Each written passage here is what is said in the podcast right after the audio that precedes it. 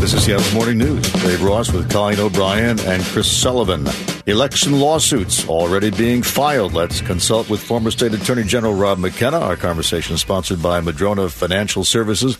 Let's talk about Pennsylvania first, because of course we have a pretty close Senate race there. And one of the lawsuits involves a requirement that ballots have a date on them, a, a handwritten date. So, what's behind that requirement, and uh, why is that in court? Well, the requirement is in the statute for casting a mail-in ballot. You know, when you when you fill out a mail-in ballot here in Washington State, you have to sign the outside of the envelope, and you know there's a place to put the date. Mm-hmm. You can also put your phone number or email address if you want them to contact you if there's a problem with your ballot. But that's optional. And as far as I can tell, putting the date on the envelope is optional. Apparently, that's not true in Pennsylvania, where mail in ballots that lack an accurate handwritten date on the exterior envelopes are not counted. Uh, this is just comes down from a decision in the Pennsylvania State Supreme Court, which ruled these ballots out. They actually issued a second ruling clarifying what constitutes an incorrect date.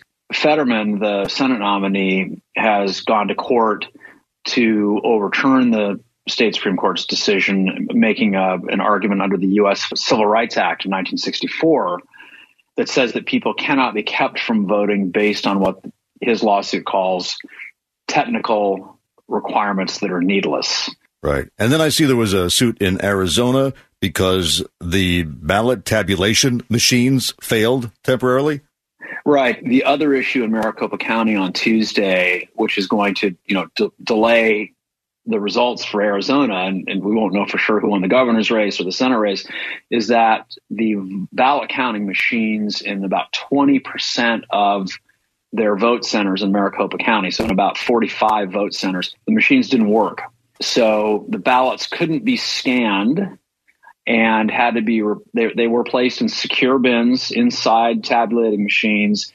So it's non trivial, but at the same time, technical problems do happen and it doesn't look like voter disenfranchisement. The, the, the, the, ballots have been secured. They will be counted. They're just being counted later than, than Tuesday. But of course, Dave, every time something like this happens, Donald Trump and other conspiracy theorists, usually on the right, start claiming that it's you know yeah, evidence of, of fraud. Course. Just for reference, in case we do have another flurry of fraud suits, what would be an acceptable piece of evidence to prove vote fraud?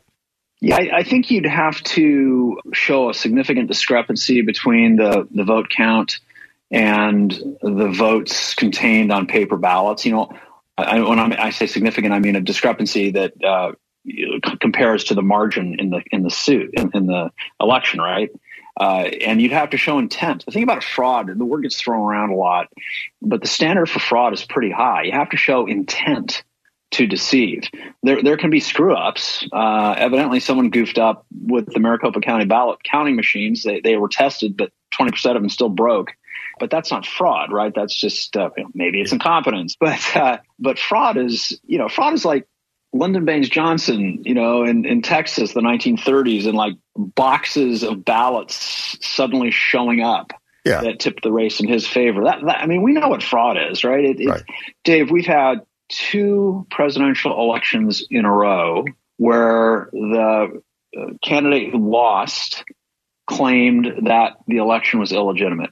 First, Hillary Clinton claimed that she uh, lost the election because the Russians interfered, but the Senate Intelligence Committee came out with its bipartisan report saying there was no evidence that the Russians changed the result of the election. There is evidence that they tried to manipulate voter sentiment through social media.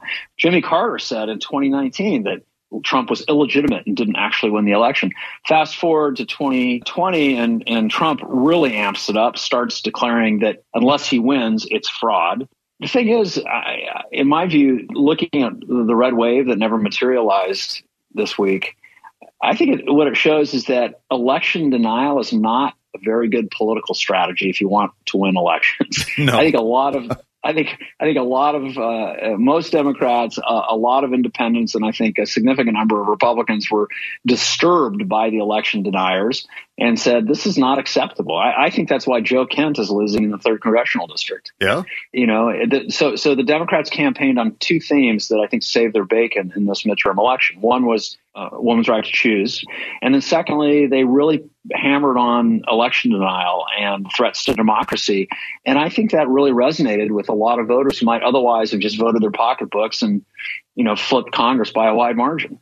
So I, I, hope the election results, when all is said and done, show that election denial is a terrible electoral strategy for for candidates, and we, you know, Republicans need to stop nominating people who are bad at politics by choosing stupid strategies. Former State Attorney General Rob McKenna. Thanks, Rob. Thanks, Dave.